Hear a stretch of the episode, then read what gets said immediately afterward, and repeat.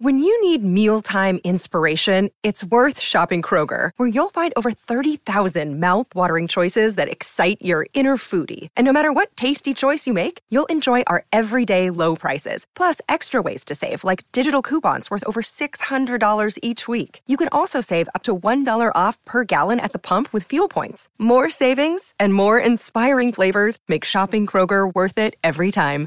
Kroger, fresh for everyone. Fuel restrictions apply.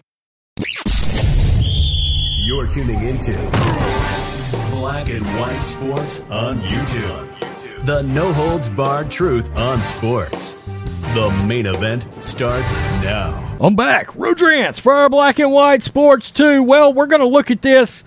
Uh, man, I'm sitting here watching the Texas Alabama game. Texas has been starved for a star quarterback for a long time. Quinn Ewers had just dropped a beautiful dime in this game that got him down to the five. It's tied up now 10 10. And then this happened. Look at this hit.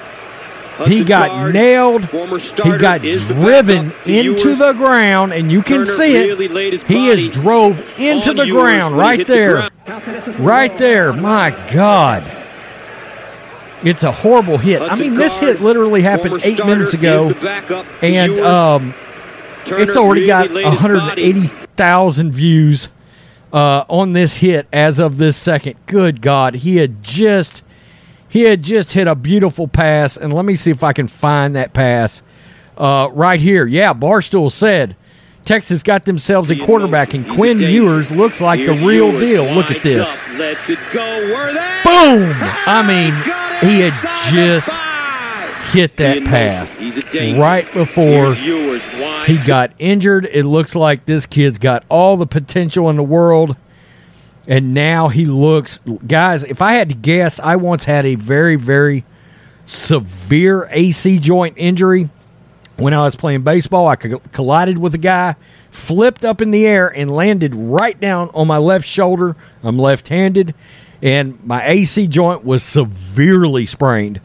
Doesn't sound like it should be that big a deal. It's extremely painful, and I couldn't do shit for about six weeks. I'm just letting you know. Far as anything phys- physical, I could not do it. I mean, I don't know. You know, um, I don't know how bad this is going to be. That's just speculation. The other thing that could, in theory, come out of this would be collarbone. Yikes. Hopefully, hopefully not because they were just talking about the last time that Texas, you know, had a quarterback in the in the first round and all this. Vince Young. It's been that long ago.